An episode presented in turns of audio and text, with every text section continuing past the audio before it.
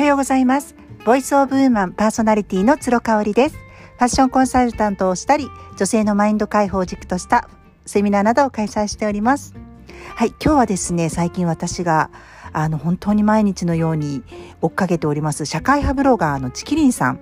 のある音声配信の回についてお話ししたいと思います。えっと、チキリンさんご存知の方もたくさんいらっしゃると思うんですが、私ね、ツイッターをやらないので、30万人以上フォロワーがいらっしゃるということなんですが、えっ、と、知ったのがね、つい最近なんですよね。お恥ずかしながら。しかもね、キンコン西野さんの Voicy で知ったんですよね。西野さんがね、ちきりんさんの Voicy を聞いてらっしゃるみたいで、それについて触れられていたんですよ。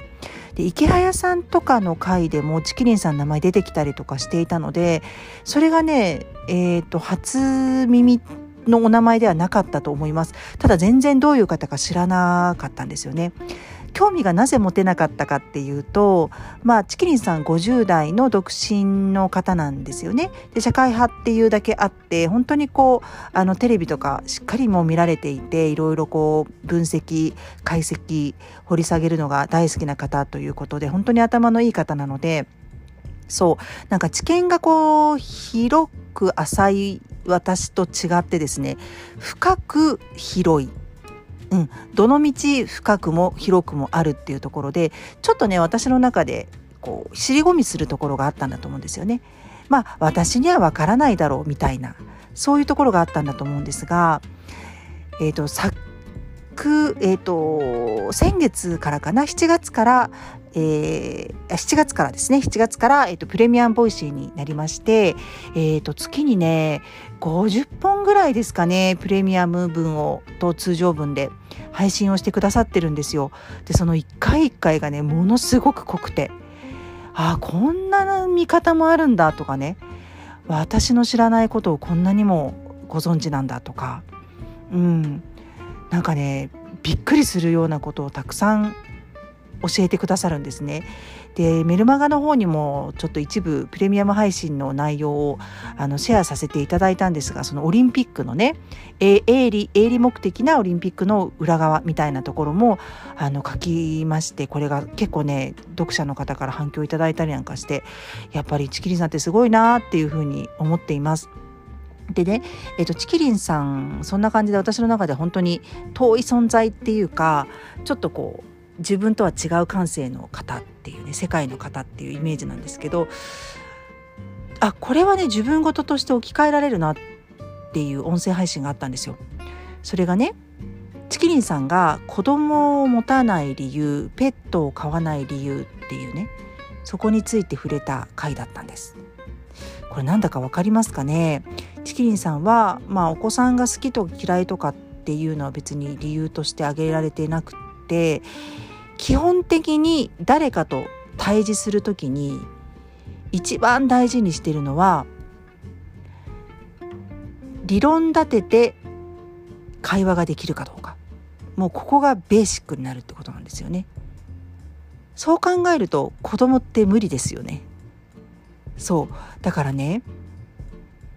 子供を持たないんですってこれね私聞いてねえー、私ってなんで子供持ちたいって思ってたんだっけって思いません。私すっごい考えちゃいました。でちょっと主人にも伝えましたこれはね。なんで私子供が欲しかったんだろうってすごく考えたと。結婚したからとかね。世間体のためとか。うんなんかいろいろ理由はあるかもしれないんですけどそれって自分の本心だったんだろうかって私は本当に本当に子供が欲しくて子供を授かったんだろうかっていうねそこに立ち戻るわけなんですよ。まあ、世の中虐待のニュースが本当に絶えなくって私自身はそういう報道は一切触れておりませんがこういう問題に関してもやっぱり子供を持つ意味っていうのをあのきちんと考えずにお子さんを持つ人があまりにも多いからなんじゃないかなっていうふうに思ってるんですよね。今までバリバリ仕事をしてきた人はそのキャリアを一時諦め諦めなくちゃいけないかもしれないんですよね。時間がたっぷりあった人は時間が搾取されるかもしれないんですこれあえて搾取って言い方しちゃいますけどねそういうところをこう想像してでも子供が欲しいって思ったのってなんでなんですかねあんなに子供が欲しいって思ったのになぜ自分の子供を殺めちゃったりとかするんでしょうこれね子供だけの問題じゃなくて私たちってこうするのが当たり前だからと思ってよくよく自分の本心とかねその理由を掘り下げもせずにやってしまってることってすっごいたくさんあるんじゃないかなって思ったんです。またある方の音声配信を聞いててね、うんまあ、よく一般的にも言われてることなんですけれども英語がまあ苦手だと。で大人になってから英語を習い始めてすごく大変であると。10代20代の時にもっとやっとけばよかったっていう内容だったんですけどこれもね英語が喋れないとダメなんですかね 私自身はあの英語っていうか語学を習得するのがすごく好きだったんですよね。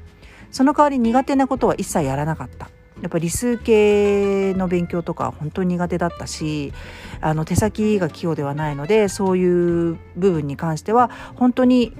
もうちょっとやっとけばよかったなって思うところもあるんですよ。ただね英語ってね嫌いなのにやることですかね。これどう思われますか？もし英語が嫌いですごく苦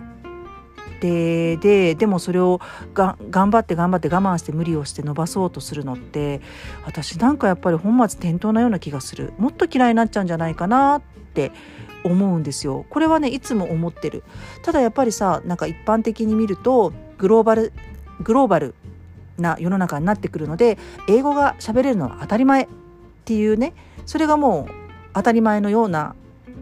ようになってるじゃないですか。でも苦手な人だっているし嫌いな人だっているしやっぱ語学ってセンスだったりとかね興味がもやる気と興味がないとそもそもうまくなれないと思うのであと耳がいいとかね想像力があるとかそういうとこもすごく関係してくるので無理なものは無理なんですよね。でそこをこう諦めてですねさっさと自分が好きなことで例えばお金を稼いでもう海外行く時はコーディネーター雇っちゃえそそこのね現地のコーディネーターさんを雇っちゃえっていうのでも私はありなんじゃないかななんていうふうに思ったりしました。でチキリンさんがおっしゃるにはペットも同じことですね。ペットも言葉が通じないってことはロジカルに会話でできないっていうところで全く興味がないっていうことなんですよね。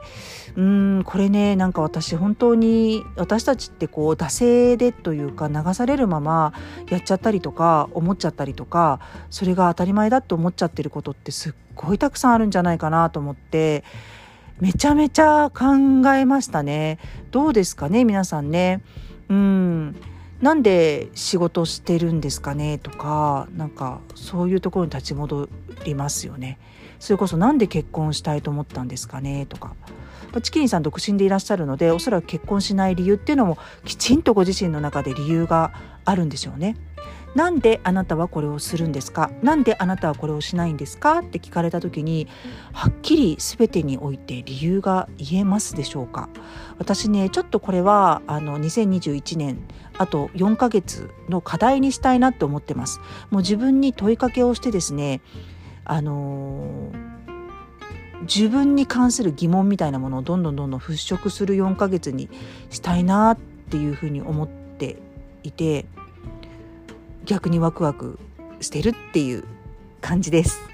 はい皆さんはいかがでしたでしょうか？最後まで聞いていただいてありがとうございました。